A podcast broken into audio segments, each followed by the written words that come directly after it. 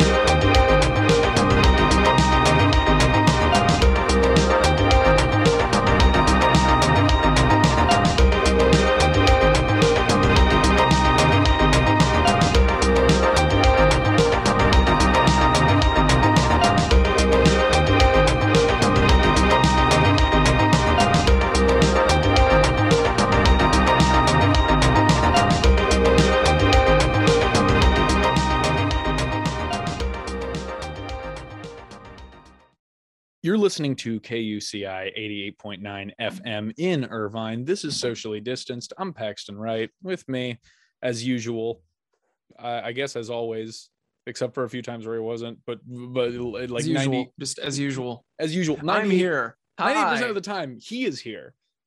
Hey, you. How how you He. doing? Yeah. I'm, I am he. uh, I'm okay. I'm all right. Cool. Yeah. It's All right. Oh, your name's Justin, by the way. yeah. Hi, I'm I'm Justin. I'm the other uh, host of Socially Distanced. How's it going?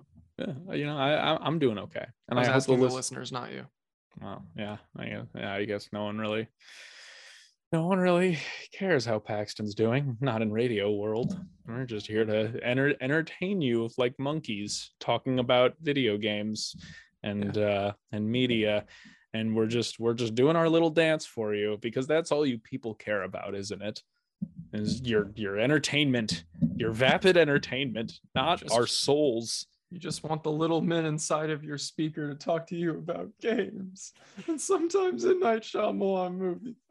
Anyway, yeah that's right this is our first time back since uh since seeing each other in person and the Yeah. in-person uh post post like post old whiplash uh that like just magnetic energy we shared with Issa that night two weeks ago. Uh we'll be gone tonight. We're back to just kind of uh bowling bsing around on uh on uh zoom. So you know when the the energy levels are lowered but hopefully we still have some fun and we learn a few things tonight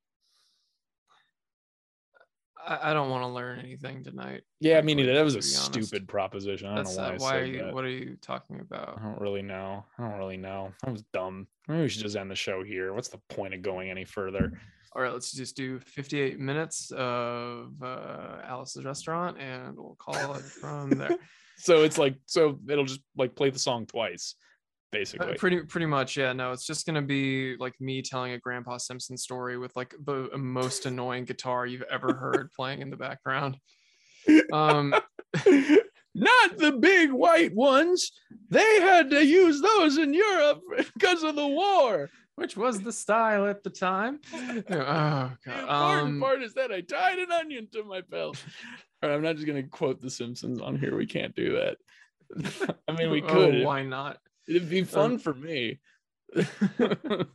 anyway, I, so I guess we're talking news. What what news is in the news that's entertainment news, not the bad news? So yeah, well, the big entertainment news that we're not going to talk about because it's bad news, and I don't really know what more there is to say, is the Astro World thing. It's not good. Hearts go out to the to the victims, uh, and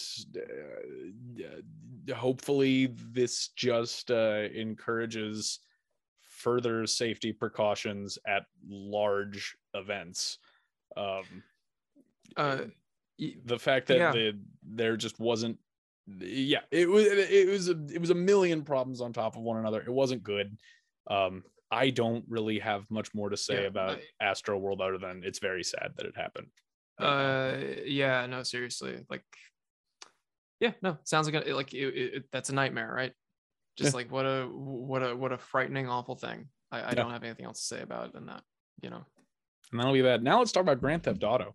Um, but, uh, so Grand Theft Auto, uh, the Grand Theft Auto trilogy, basically the remastered definitive edition, uh, released today. Um, to middling response, mixed response, as the initial uh trailers, which i- it's shocking that it came out now, given that the thing only really started having any press like a month ago but um, which is very unusual, especially for Rockstar, who loves to tease their games two and a half years in advance. Um, but uh, yeah, I, uh, the game is being met with mixed reception for controls that are somewhat finicky, but uh, still a vast improvement from the original. Um, they did not somehow learn their lesson from the uh, Silent Hill HD remaster, and they removed fog to Hmm. increase draw uh, to to Oh. show off the limited draw distance, and it looks real bad. Uh, all of the signs are in Comic Sans now too, so they didn't learn that lesson either. I wish, man. I, I'd forgive everything. And then the biggest thing, the biggest thing that I think a lot of people are goofing on, which I have some, I, I think hot takes on, um, are the character models, which are really just upresed, slightly reworked versions of the original character models. Uh, Um, in, in I- I think in some cases there's some comparison screenshots going around of things that seem like total reworks that are that Hit and seem miss. not good. Yeah, but um, but yeah, no, like there's been a, a lot of uh, a lot of people have been complaining about these character models. I ba- I think basically since like the trailers hit. Yeah. And and I will say from the original trailer, I have been a pretty staunch defender of these character models. They ain't perfect, particularly anatomically. Like there are some ridiculous proportions uh on these characters like i think the the screenshot that is funniest to me is ryder from uh san andreas on his bicycle where his bones just don't work like human bones at all. He kind of if we're actually going to refer back to a couple weeks ago he kind of looks like he's suffering from bonitis on that bicycle. Ryder doesn't seem to be doing well. Yeah, uh, uh, but it's a sign of a good radio host. I mean, meaning me, who just like immediately like goes silent, immediately just like dies laughing silently. So not even playing it for radio at uh, at an inside joke on a show that like hasn't even been anyway. Um, yeah, no, because immediately I saw that it was like, oh yes, but the triumphant return of bonitis. it's look the thing is the game certainly lacks some polish aesthetically. I haven't gotten my hands on it yet. Like i'll say that. I have not played the thing yet. Um but from what i've seen it certainly lacks some polish and i think that can be attributed to the fact that this thing was only published by rockstar and was developed by grove street games who are uh I was gonna say known, but I should just be more blunt and say like notorious for their iOS and Android ports of uh, Rockstar's games. That's pretty much the main thing they have in their library, and Huh. those ports are not good. Um, they're pretty bad. I've only played three in the the three in Vice City ports, which other than Chinatown Wars is considered the best port because obviously you look at it, that, that, is a game that is made to be on mobile. Well, that, that was that was a that was a DS game or something, right? It was a DS game, so it works on mobile. But uh, the three in Vice City ports are considered the two better ones of the uh, 3D ports, uh, and they're pretty bad. So San Andreas, which is the one that receives the most vitriol, I haven't even touched. Um, but yeah, the fact that these guys who really have never once knocked it out of the park were the ones who developed this thing uh, I do think speaks some volumes, but I also think it speaks some volumes as to where they succeeded. Now, I, I should get back to my original point that I started with and then lost the plot of, which is the fact that I think the character models, with some exceptions, are pretty fun. I think they look as they should. They are not remotely photorealistic. They are weird clay sculpture people but that's what they were in the original games too. They looked goofy even on the PS2, and I I don't mind it for the most part. Yeah, I mean, like, I'm gonna be honest. Like, I don't really have a dog in this fight necessarily, because like I have only played like a, I've only played like a bit of San Andreas, a bit of uh, uh, um, Vice City. Vice City. I was going to say Miami Vice, and I was like, that's not it. I would love Um, Vice game. Uh, That wasn't the one I based on the I movie. wish I wish there was a Miami Vice game based on the movie. well, no, there is Mm. one. I believe there is one, and it's supposed to be really bad. It's supposed to be really, really there- bad. Really, there is one. I'm I pretty mean, sure I guess, is like, one. It, it would have. It was would the have been at that mid-aughts. time, right? Yeah, Yeah, was the mid aughts. That was when like the Scarface game came out, like the Sopranos game came out, I think, and uh, yeah, all, all of these, you know, uh, all of these like crime properties that extremely did not want a video game. Um, but anyway, uh, yeah, I don't know. So like, I don't really have a dog in this fight, having like only played a, a bit of the kind of original, um, or like the the the 3D uh, kind of uh, like those those like Xbox PS2 era GTA games. But I'll say looking at this, like, so to actually describe it for our listeners, because you know we can't post a picture for you unfortunately because uh let me tell you about the radio there aren't any Give it 20 Uh, years, we'll get the augmented reality kinks worked out, and then it'll be fine. that, that'll that'll really be finally like the collapse of distinctions between media, Mm. right? When we start like you know tacking images onto radio, and it's just like it's fair game, you know. oh Um, God, I just all, all of radio is now just a podcast uploaded to YouTube with like little images added in uh, Windows Movie Maker. Um, uh, yeah. Anyway, um, There's no so- jokes there. I don't know.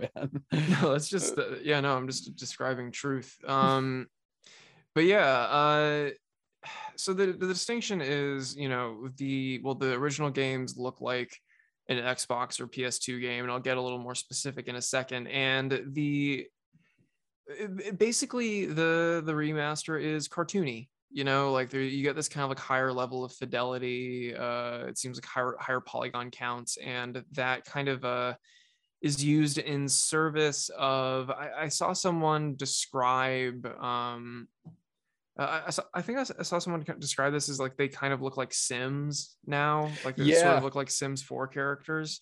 And I think that's actually not far off. Um, and I don't know, like there's something, it's like the the original models are also cartoony, right? There's something very there's there's this quality of uh, game characters that I find sometimes that I can't really describe in any other way except they seem empty, like the like literally empty, like they are full of nothing. Um, and that to me like really like is what characterizes the uh, basically everything before GTA 4, like how like the characters in GTA look, like they look like basically paper dolls. Um, and Mm, go ahead. No, go go ahead. I'll let you finish your point. well and basically i was just going to say so they they look like that to me and like that to me is like it's distinctive uh, or like i i find that it's a quality of like that era to a certain extent like not all games looked like that you know? So like you you mentioned the silent hill remaster i think like the silent hill uh, the Silent Hill games are kind of like I think an example of like an Xbox PS2 era thing that like where actually those characters feel very like literally like in terms of the play feel quite weighty and i think like there is a grit to those images that actually like makes those uh, people kind of like you know look more real like they look realer than other things from that era. Um so so despite that kind of like that that like that weightlessness or what i perceive to be a kind of like weightlessness in these original character models i think there is a kind of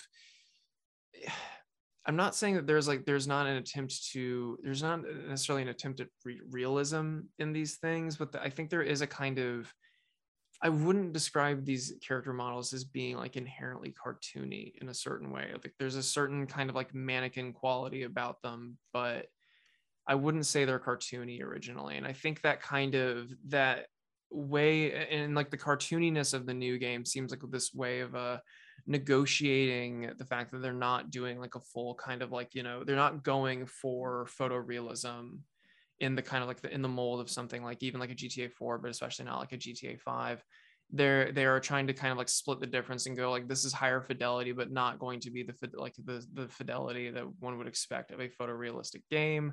Therefore we're going to try and split the difference and make everyone look kind of cartoony and i think that is actually an aesthetic change that um, like people are, are, are recognizing that as an aesthetic change and i think that is the thing that's kind of like um, not making people upset, but the thing that people are eager to uh, make fun of, I guess. I don't know. It's a so yeah I think there is a change there. Like I think that would be my my argument, I guess. But anyway, sorry, you're gonna say something. Go ahead.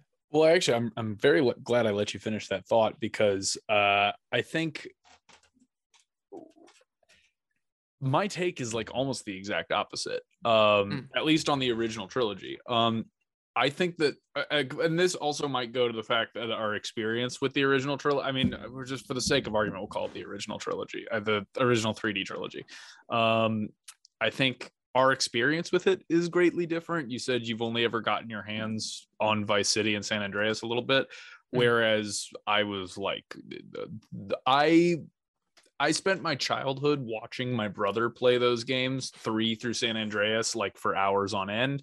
Now, when I mm. got a little older, up into like I think around like fifth, sixth grade, I got my hands on Vice City for the first time, and it like rocked my world. That uh, that trilogy of games, like just like it, it captivated me in such a like in every way in that like i loved the art direction even and like i loved that like that weird clunky as you described it like paper dolls look of those characters and that like actually did help shape my own as as a cartoonist that actually did like a lot of the early grand theft auto art has like shaped a lot of my own art i've like hmm. drawn a lot of influence from it into my own work particularly the promotional art, which I have always just adored. And I'm blanking on the artist's name off the top of my head, which I feel guilty about. But the the artist who's worked on that whole franchise is like a huge, huge inspiration to me.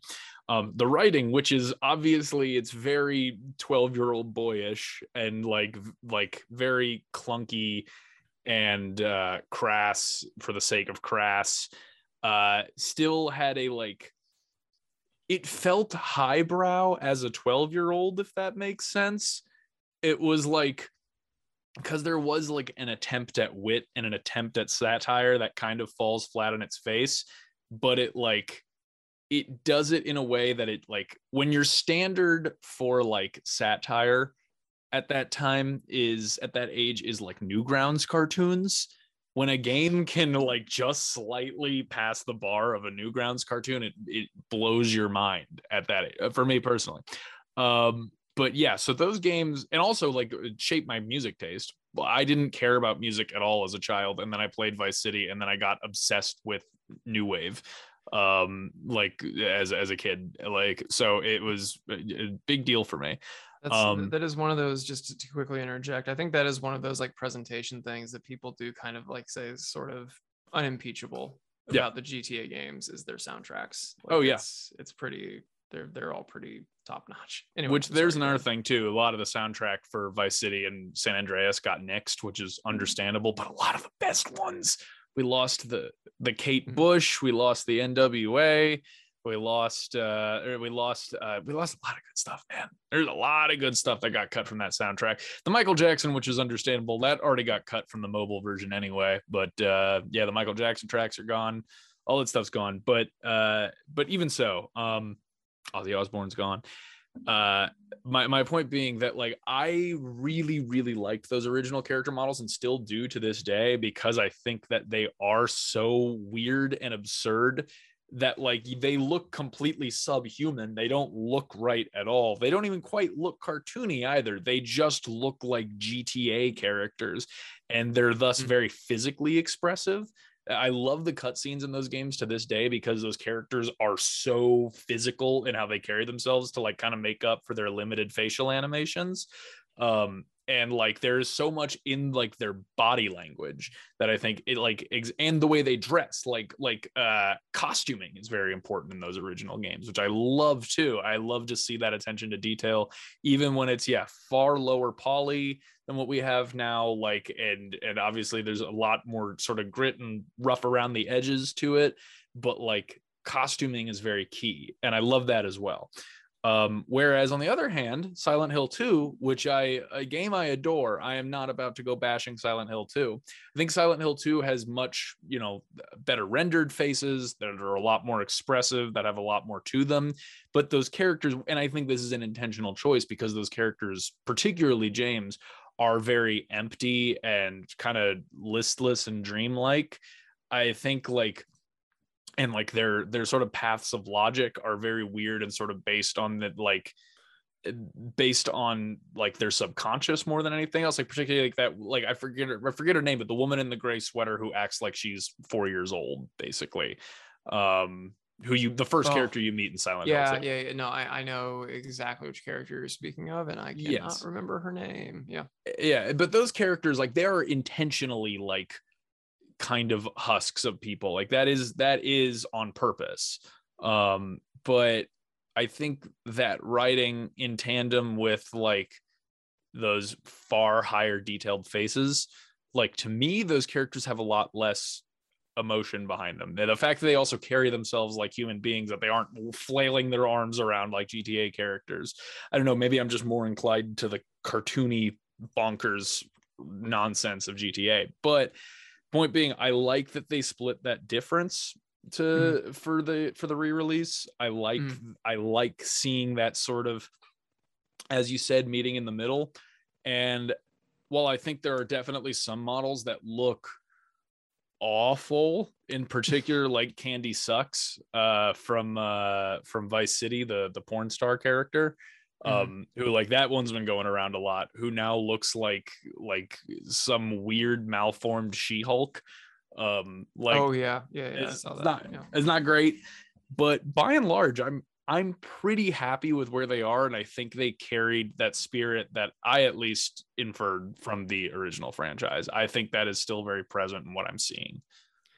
Uh yeah that's um you know like i'm not gonna I'm not going to push back on that uh, at all because you know it seems like you have a much you have a, you absolutely have a much deeper relationship with these games than I do. Um, but I, I, will say I find it really interesting, kind of like what you are. I don't know, just like like what you're identifying and like how that kind of uh, like what you're identifying in like the the spirit of the games themselves. If I'm uh, reading you right, and kind of like how that justifies the sort of like the the aesthetic. Uh, well, what, like what I would describe as an aesthetic move, and what I think you would not describe as an aesthetic move. That kind of, um, yeah, like that kind of cartoony quality. Because I mean, like you know, like these, these GTA games are cartoons, right? Like they are like the, the, the Newgrounds comparison. I think is sort of um, uh interesting in in that regard i think like there's a reason there's a reason every other cartoon on that website was some variation on grand theft mario or grand theft sonic like I'm not wrong. Um, I'm sorry, but I had to anyway, bring that up. Um, yeah, yeah, I don't know. So like, I, I think um, I'll say part of part of like the the also just as a side note, um, I find the kind of the fact that you are like pointing to the sort of like the the full body performance of these characters is something you recognize uh, as interesting? Because I, I think that's interesting it's interesting to me personally because like i as an undergrad like wrote about how basically uh, suturing of like uh, audio to bodies and games like works different just kind of like formally because there's a point at which games were so low fidelity that you couldn't actually see like that mouths basically couldn't move in any way that was like realistic. So bodies become like the things that voices are kind of like stapled to. And so you have bodies moving and that is like you know like like the body becomes the thing that acts and not the face in games at least at the first you know in sort of early instances. So at, at one point that's cool. It's like i'm thinking about what i wrote when i was 21 um but uh it sounds like a neat paper I'll say that. It was, it was okay. Yeah, this is a 21 year old who hadn't read enough theory yet. Um, but um, the uh, but yeah, I don't know. Like like there's this kind of uh, I, I think you, you are receiving a spirit of these games and uh that is more cartoony and like is like something that maybe like p- people who are still fans of these things in a kind of nostalgic way like should you know reckon with a little bit i guess that these things are like you know cartoons like they they have cartoon characters with costume with you know identifiable costumes you know that, like a i can't remember uh, tommy is that the main character's Tommy name in yeah. i City? yeah um you know like hi- hi- his hawaiian shirt the uh the the, the black jacket on I, the also, as someone who wears- doesn't actually have a name right Uh, in three, no, no. Uh, what uh, they call him Claude? Like that's Yeah. just like the fan ascribed name to him. I think he might even be uh credited as Claude, but no one ever says his name. Hmm. Uh, th- three is the one one thing I keep seeing when I see stuff about the uh like the soundtracks getting cut down. I keep seeing people be like, but at least three is intact. And I was like, I have three, the one that uses entirely royalty free music. Cool. Thank God we didn't lose any of that. Uh, great that, that is yeah that, that the, the, the loss of um yeah the loss of music from uh vice city and san andreas is unfortunate but i mean like they've been like cutting music like actively from That's- that's like a- four and five over time haven't they? yeah, four has like like a third of its soundtrack is gone now. Like a lot of their biggest bangers are gone. And like the thing is, a lot of the the Vice City and San Andreas stuff was already gone from the mobile ports. Like and the and the um the console like the the ports like uh, have lost a lot of that soundtrack already. But the additional ones that we lost hurt. They hurt. Yeah and like and that's just i mean this this is a separate issue but just like that's that music licensing man like that like, like that that was like the whole reason that like uh you know uh, alan wake like got, got like almost got like axed right from Oh, yeah. digital storefronts was just because like the the license like ran out on The or, fact like, that- was about to run and the fact that there is a whole sequence in Alan Wake where the licensed music is actually essential to the gameplay, where like Uh, it's a are- are major about- are you talking about the the um the the, the concert scene Yes, yeah. yeah um and there's well the thing is but like also like the music is like recorded for the game like that one incredibly stupid song the poet and his muse which i listened to a lot when i after i played alan wake like Find the just, like- lady of the light. yeah it's anyway like th- that is like one of those things that like you know one of the many things that we lose in our kind of a digital like our digital present like what was at one point the digital future that is now the digital present is that like yeah like licensing ends up just like affecting like it, it is a thing that like you know like like the the licenses on these things run out and then they get cut from the game rather than you know like if you uh, i presume if you still have a disc version of gta 4 or or any of these games you know the, the Yeah, music's still still there. there. you know yeah, I Like, played that's, I like, played Vice City on PS2 like three years ago. Um, I was at a friend's house who still owned a functional PS2, and we played a little Vice City. And uh, yeah, it was wild to play that game again because I I'd played ports of it by that point. It was wild to play that game again and hear Billie Jean and be like, oh my god, right, oh right. yeah and it's just uh, yeah like that is just a, that it, it, that's one of those like erasures of like history that kind of uh yeah that, that is just part and parcel with uh digital distribution um that you know people are going to talk about and then we're all going to forget about uh Yep. so that's a that's another kind of a bummer tied to uh, this whole gta remaster thing Yeah, well, I mean, ultimately, hopefully, stuff gets patched. Um, there, I mean, ultimately, so much can, but like at least some of the gameplay and visual settings can be adjusted because uh, those seem to be those seem to be the biggest deterrents from what I've read in reviews. Is like this game feels like a bun that's still in the oven and needs more time, so like hold off. Um, Yeah. which very funny. Speaking of, when we come back, we're gonna talk about a very personal bun that uh, is still in the oven, but uh, you can you can get a nibble on it now, and you're gonna know more what I mean by that weird, kind of vaguely creepy uh, setup I gave in just a minute after this intermission. Justin, is there anything you'd like to say to the people before we go to intermission? no, but after that metaphor, I think I need about two minutes of break from you, Paxton. So we'll return after this. That's for the best. All right. See y'all soon.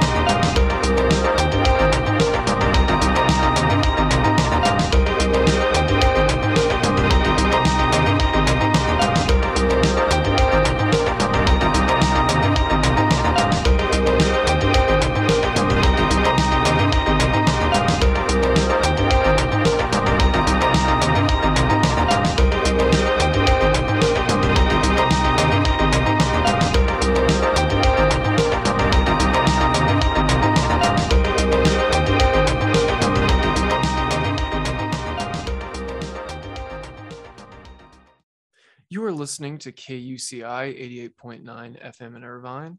This is Socially Distanced. I am Justin Kiever, and with me is Paxton Wright. Paxton, how are you? Good.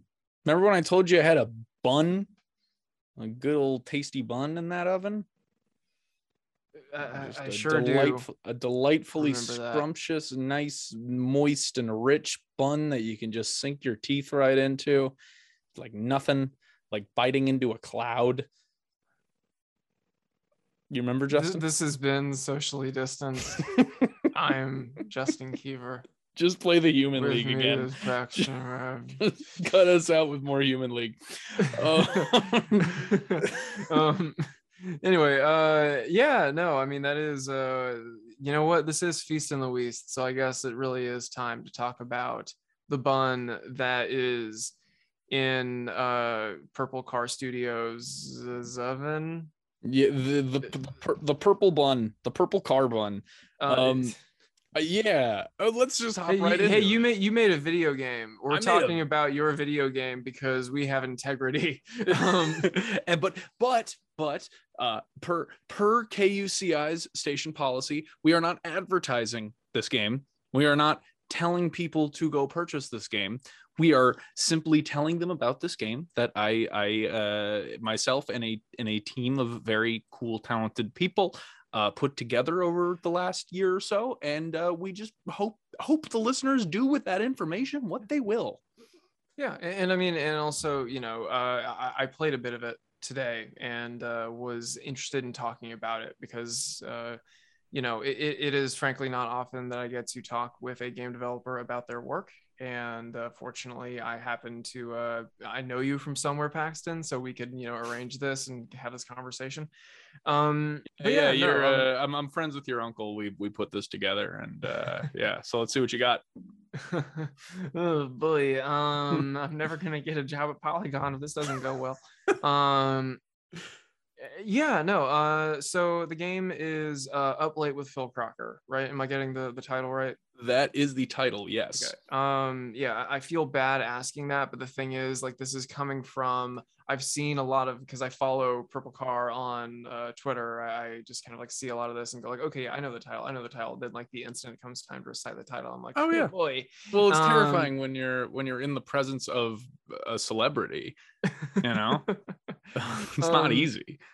Yeah uh no it's it, it really is not um but yeah the, so the game is up late with phil crocker uh yeah i, I have uh, only really played the uh, very beginning um it's uh the game is currently in alpha right now available on uh i think it, it just itch right Ju- just itch.io. We will be releasing the final product uh, on Steam down the road, but we, as we're working out kinks, as this game is still kind of a work in progress, we're keeping it on itch for the time being.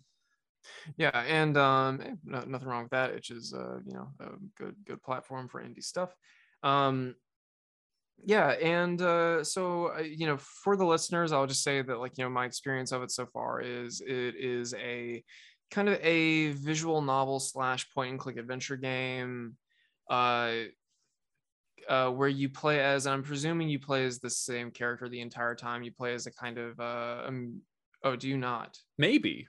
Okay. Maybe. Ooh. Oh, curious. There's there's some Um, developments there. Okay, interesting. So in that case, uh, in that case, I'm going to cut myself off, and I'm just simply going to ask you, Paxton, to kind of like give us the lowdown. Uh, who is Phil Crocker, and why should I stay up uh, late with him? Well, to say, what what is this game? Tell give, give, give us the give us the pitch. What is this? I was trying to think of a joke to be like, it's a game where you have a sleepover with a guy named Phil Crocker and you get into hijinks, but that's not what happens. Um, no, this is a game. Yeah, yeah, but you basically hit it on the money. So this is a game. It's essentially a, by and large, a visual novel, but yeah, with some point and click adventure elements, um, wherein you play as a guest on a fictional late night talk show, um, called Up Late with Phil Crocker, hosted by a man known as Phil Crocker. Uh, and it's broken up into four chapters. Uh, so chapter one is, and it's the same. It's it's e- exactly ten years apart to the day between each chapter. So you have 1963, 73, 83, and 93 uh, on the set of this show. And so you play as the guest on uh, in each chapter, uh, and your guest sort of depending on how you play it's tough to it's tough to get into this without giving too much away but your guest is essentially uh some form of i don't even necessarily want to say leftist but like a progressive ideologue in some capacity or another. Um who is not like that's not why you're there. You are a celebrity. You are a person of interest. You are a person in the spotlight. Um but you are also a very outspoken advocate for uh, what, at least at the time, would be considered very progressive thought. Even though by now they may a lot of these thoughts may seem mundane for their time, they're fairly controversial. Uh, Phil Crocker and his co-host Martin Waldorf, who is kind of a Martin is basically like our uh, uh, he's like our Ed McMahon stand-in, but he has more of a um, Rodney Dangerfield aspect about him. He's kind of a big jovial, hey ho, like hokey comedian guy. Um, and Crocker's kind of hokey too, but they are sort of like a Johnny Carson or a Jack Paar or Jack Benny, Dick Cavett.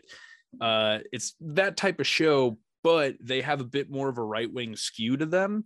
Um, and that is they try to keep under wraps, but they definitely like that is an element of their show, which is largely pitched as like a sort of pushback against the uh, uh, generally liberal sort of late night media landscape. Even back in the day, it's actually quite surprising when I was doing research for this game, and like because I I've always been a fan of late night even though I think it's pretty much all terrible now, like I still like late we've and we've talked about this on the show before, but like late night as a as a format has always fascinated me, and that's partly why I wanted to make this game in the first place.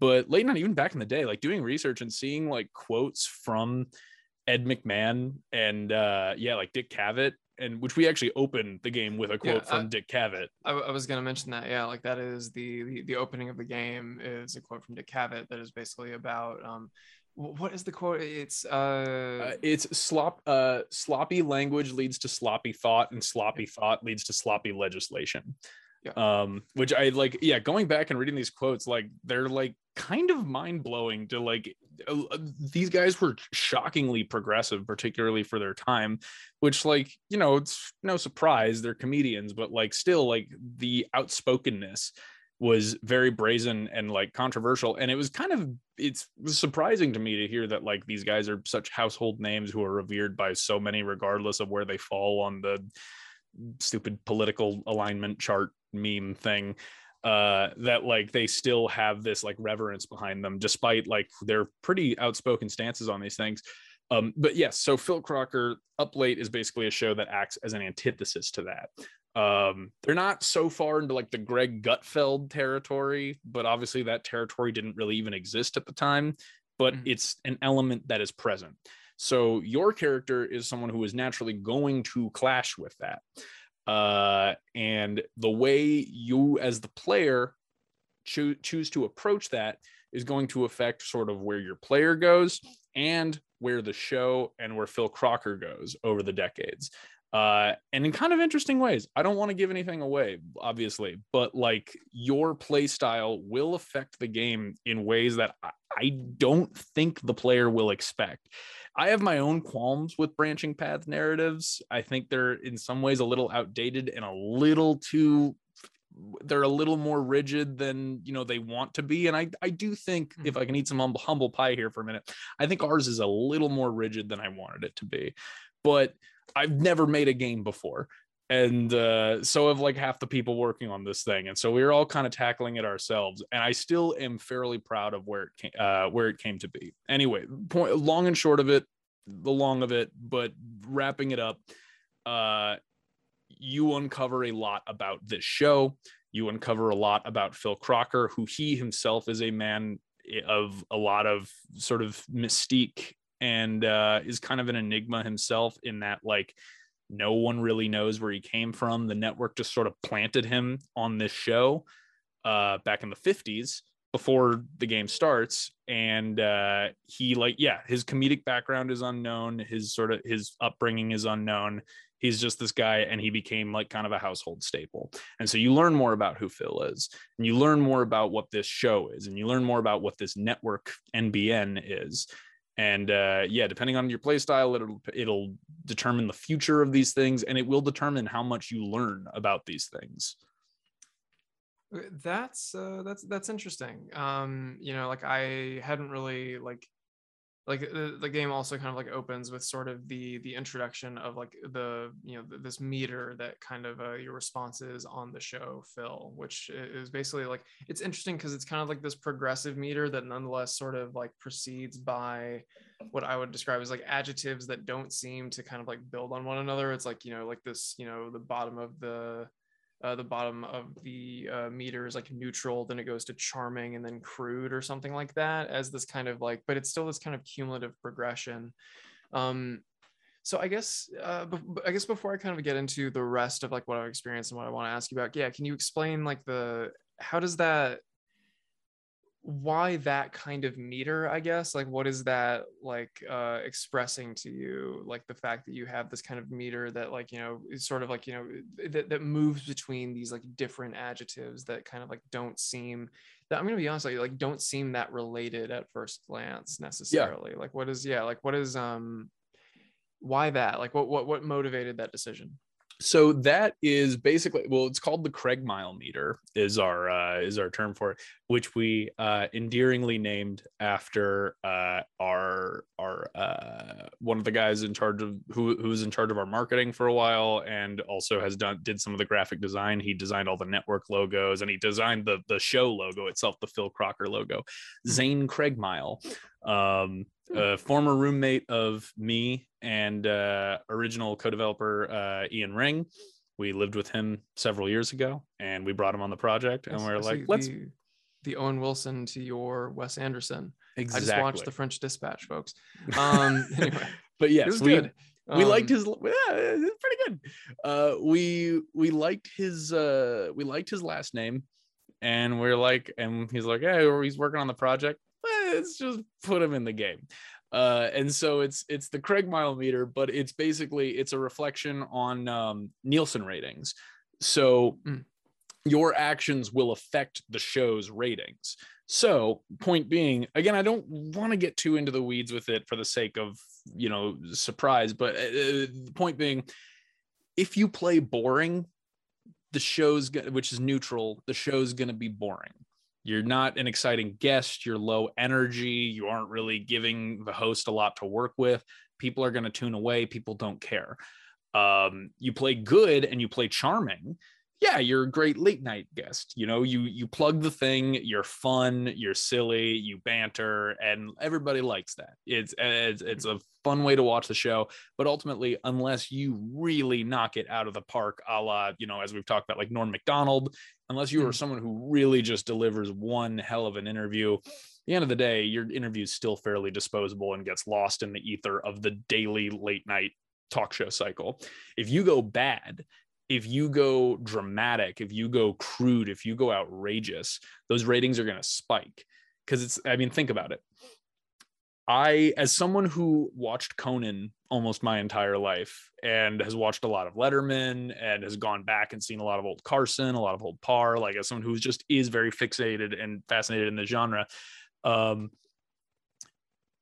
other again than like the monumentally great interviews, which were very far and few between, the ones you go back and revisit for the most part are the terrible interviews. The, those are the ones that like stick in your memory, like, oh my God, remember when such and such did X thing on like uh, on whatever show? Like one of the most notorious, I, I'm blanking on her name at the moment, but there was a woman who I believe was on 90210. She was an actress on something and she was on Conan back in the 90s with um Steven Wright was the other guest on the show Mhm. and it is you feel sorry for her because she's trying her best she really is trying but she is just crashing and burning to the point where like she kind of turns the audience against her and then like in an effort to be funny tries to like roast Steven Wright to the point where she's ultimately just kind of mean to Steven Wright. And so Steven Wright sort of has no choice but to retaliate and it's real ugly.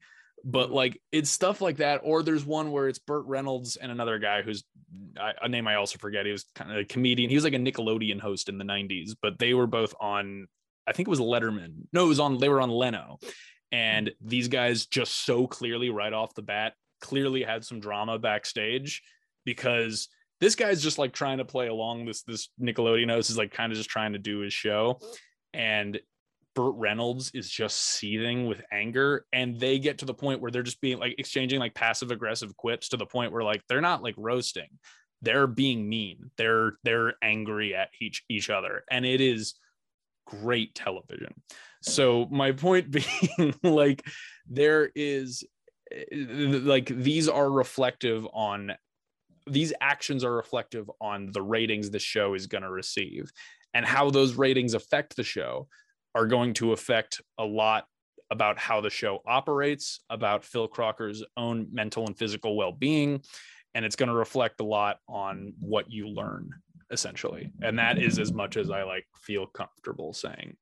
Okay. Um, I guess uh, one point of clarification, just because I'm curious. So, like the, the the meter is a meter, and I guess like, are you uh, is the narrative does the narrative structure work in such a way where you're like always incentivized just to pick the crude option because it gets the most ratings or is there a kind of like Oh no.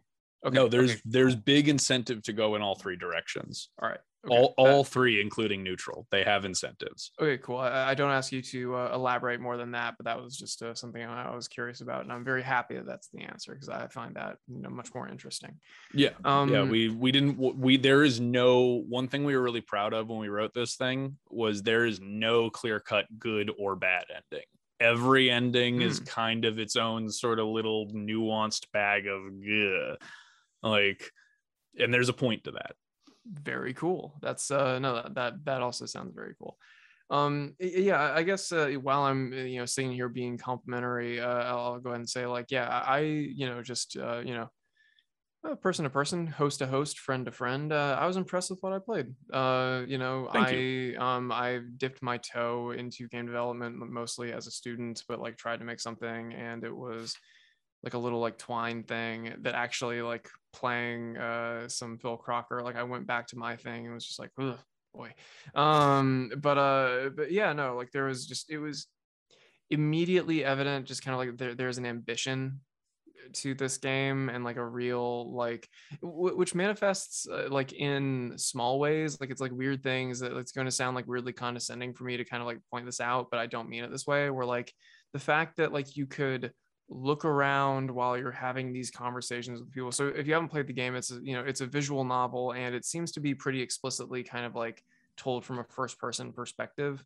Which I'll say that like you know I know that uh, y'all want to have voice acting in there, and I actually think voice acting will be really helpful for kind of like uh, making the making a little clearer like in the moment who's speaking because i mean there's always the name there because it's a visual novel but like sometimes you're just kind of going and um that that problem as we have we have noticed that as well we are and that is beyond voiceover we're trying to work something out to make that ui a little more friendly like it's it's it is not the end of the world um but uh but yeah, so it's this kind of like so it's this kind of first person thing, and just like just like the, the little thing of being able to kind of like look around a little bit while you're having these conversations. Like you know, I always think of the visual novel as like a form that is just so so rigid really and i mean that like not you know like in terms of you know in terms of narrative structure like the things that you know you're, you're saying you want to kind of get away from and maybe didn't fully succeed in getting away from but did want to kind of you know get away from like kind of narrative rigidity.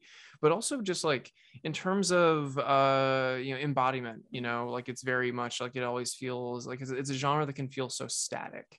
And just like the little the relatively like uh, that little bit of i don't want to call it agency but that kind of that affordance of being able to just sort of like glance around uh really does it just kind of it, it adds a lot. Like it's this little touch that really does that like to me kind of like immediately spoke to a uh, yeah j- just like, like an attempt to do something with the form of the visual novel you know like when like like again like i made a twine game with some audio stuff and it, like at the end of the day it was extremely a twine game and it felt very limited by that and there's already this kind of a this way that i can see you all trying to you know you, you know like not subvert the genre of the visual novel necessarily like i have not seen that yet maybe that is there but i haven't seen that yet but like at least kind of like just give it like this tiny amount of breathing room and it's again it's a little thing that just it, but it made a huge impression on me that's why i'm talking about it. Well i will um, say that full credit goes to um full credit goes to ian ring who was one of the original uh co he sort of helped develop the initial story and did some of the original programming and that was that was his creative decision and it i i completely agree i noticed that too it really paid off. And, and um and yeah and like and, the the art is i think really good across the board the I, I, know that it's like an external asset but like the the tv filter which uh, uh like the TV filter just just works as well. Like I think it, it adds a lot to the. Uh, I think it adds a lot to the art. I know it's just kind of like a like a filter, sort of like you know not a proprietary thing, but like you know like a thing that was added. But nonetheless, it's a good choice. Like yeah, I I just I. It, I appreciated the just the, the feel and aesthetic of the thing, kind of like from the jump. So I think I just yeah, I just wanted to you know on the record. Cool. Wow, I'm I'm looking forward to playing more. Justin um, supports my endeavors, folks. Who would have thought? This is huge news. um, but yeah, no. So I guess like you know, I, I don't want to as much as I want to kind of like needle you on like plot details and stuff, um, because because yeah that is the thing is like it you know you, what you told me off mic is that it's you know it's a game that uh, that unfurls that you know like goes in places that one might not expect from this kind of like opening which is a fairly you know which uh, you know uh is conceptually fairly banal you know like you are a you're a guest and you know like i basically have gotten through the conversation where the like the producer or something just kind of comes in and says hey phil crocker's a little weird. Just letting you know. Anyway yeah. know that before you go on um, and you go like, okay, yeah, like you know, guys weird. Uh, I I name my character John McCormick, by the way. That's um, a great or, or, Jack, or Jack McCormick. I can't. Remember. That's even um, better.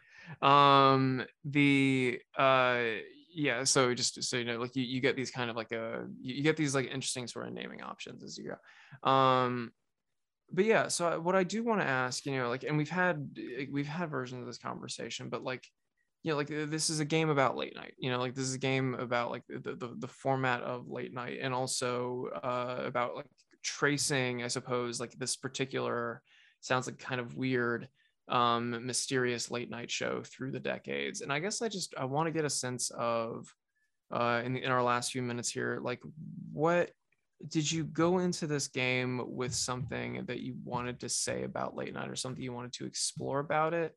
And uh did that and does that have to do with like the and what does that have to do with like the historical angle i guess? Because you know like you do like as you sort of talked about in the beginning there's this interest in uh the political like the, the like the political spectrum and like what is possible politically and like what like a left and right position is um and how that changes over time. At least that's sort of that you seem interested in that based on how you described the the game in the beginning. And i guess like what i want to ask is like yeah why late night? What is yeah like why did you want to do a game about late night and what does late night have to offer as this kind of um, i guess critical framework for understanding history and politics for you Yeah, so I, it's a it's a dense question. I'm going to do my best to sort of uh, give a sort of tight answer.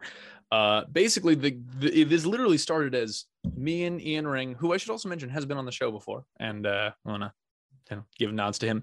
Uh, but me and Ian Ring were sitting there. I helped him make a uh, a uh, uh, vertical slice build as his uh, thesis project for his grad program. I, I wrote it. I wrote it with him, and we were like, "Hey, that was pretty fun. We should make another game." And then Ian was like, "I, what should we do?" And then Ian was like, "I don't know. We could make a game about like a, a late night talk show where you know that like choose your own adventure kind of deal." And I was like, "Yeah, that sounds fun."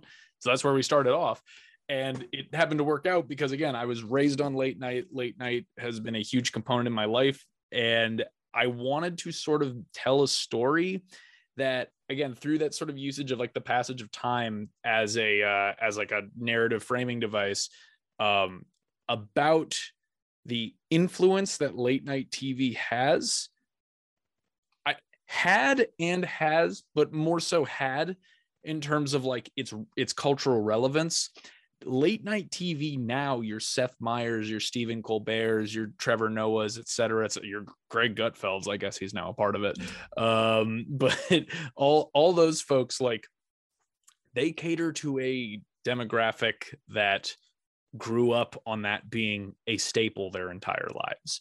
Um, people your and I's age don't care about late night like eh, maybe we watch clips again of Conan on YouTube sometimes. Maybe if Seth Meyers has a really good guest, like you know, you'll poke on what Seth Meyers is doing.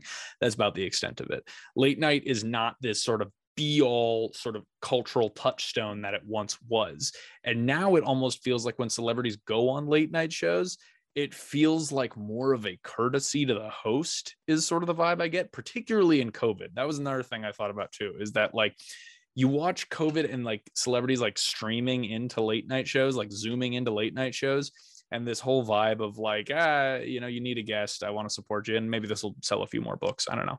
Um, like that's kind of the vibe. It feels so airy and unimportant, and yet there was a time when Johnny Carson was one of the commanding voices in entertainment. There was a nice there was a time when David Letterman broke the mold by going absurd and weird and basically lampooning late night on his own late night show. And then Conan doubled down on that. And then Jimmy Fallon was uh, he did his thing. But then everyone like came came and like there was just it, it was there was such an importance around it for so long and I wanted to capture that and I wanted to capture its decline because particularly in the 90s I don't want to get it a chapter for the, the 90s chapter is the one I want to keep the most vague because that's where the most interesting stuff happens. But you are there at the advent of the internet and you are there at a very key critical moment in up late's sort of history. Um, and you are there basically watching uh, I, I don't want to get into it, but you're but you're watching this parallel of of the advent of the internet and a brand new form of media that media that completely changes the way everyone does everyone everything and thinks about everything and completely basically makes late night more or less irrelevant. And then you have this key critical point in the show, fictional show's history. So it's we wanted to sort of tell like give a swan song to why late night matters and mattered but also doesn't matter uh, is the best i can do to describe it. Another thing and i will keep this mum too this game started as just being about that. And then as we wrote it and went on and we lived in this covid age where we were more battered with disinformation than ever and the the horrible political toxicity of our current social landscape, which seemed impossible to get worse, somehow got tremendously worse in the last year and a half. And I wanted to talk about that too. So, this game is as much about how much I love what late night was and stands for and kind of dislike what it is now, and also about how much I hate Fox News. But that's another story for another day. Um, but I hate Fox News and I love Conan O'Brien. And that's my, that's the, the end of that sentence. All right. Well, uh, well, th- thanks. Uh, I mean, uh, that's it's a good answer, and yeah, I mean, we're out of time. Uh, so you know, the, the game is up late with Phil Crocker. Uh, yeah. Real, you know, real uh, quick, I will say where people can find it, uh, and that is going to be on. I'll say this slow and concisely. Ian, like the name Ian, M as in Michael, ring, like a ring you wear on your finger, dot itch.io slash up dash late dash with dash Phil dash Crocker. One more time, Ian M ring dot itch.io slash up dash late dash with dash Phil dash Crocker. That's where you're going to find it right now. You can also, if you want to get that link easier, uh, you can, if you so choose, we're not marketing, but if you so choose, you can follow at Purple Car Studio on Instagram and Twitter. And uh, if that tickles your fancy, and the links are provided there as well. Again, this game is in alpha. It is still in a fairly early stage. There is a lot more work to do on it, but we're pretty proud of it. And we hope people like it and maybe throw us a few bucks as a donation if they want. Uh, that would be kind of cool too if they want. But yeah, that's uh, that's that's the thing. That's the that's the game. That's the story. All right. Well, I think that's gonna do it for us. Uh, yeah. Take care, everybody. All right. Bye. I hate Fox News and I love Conan O'Brien.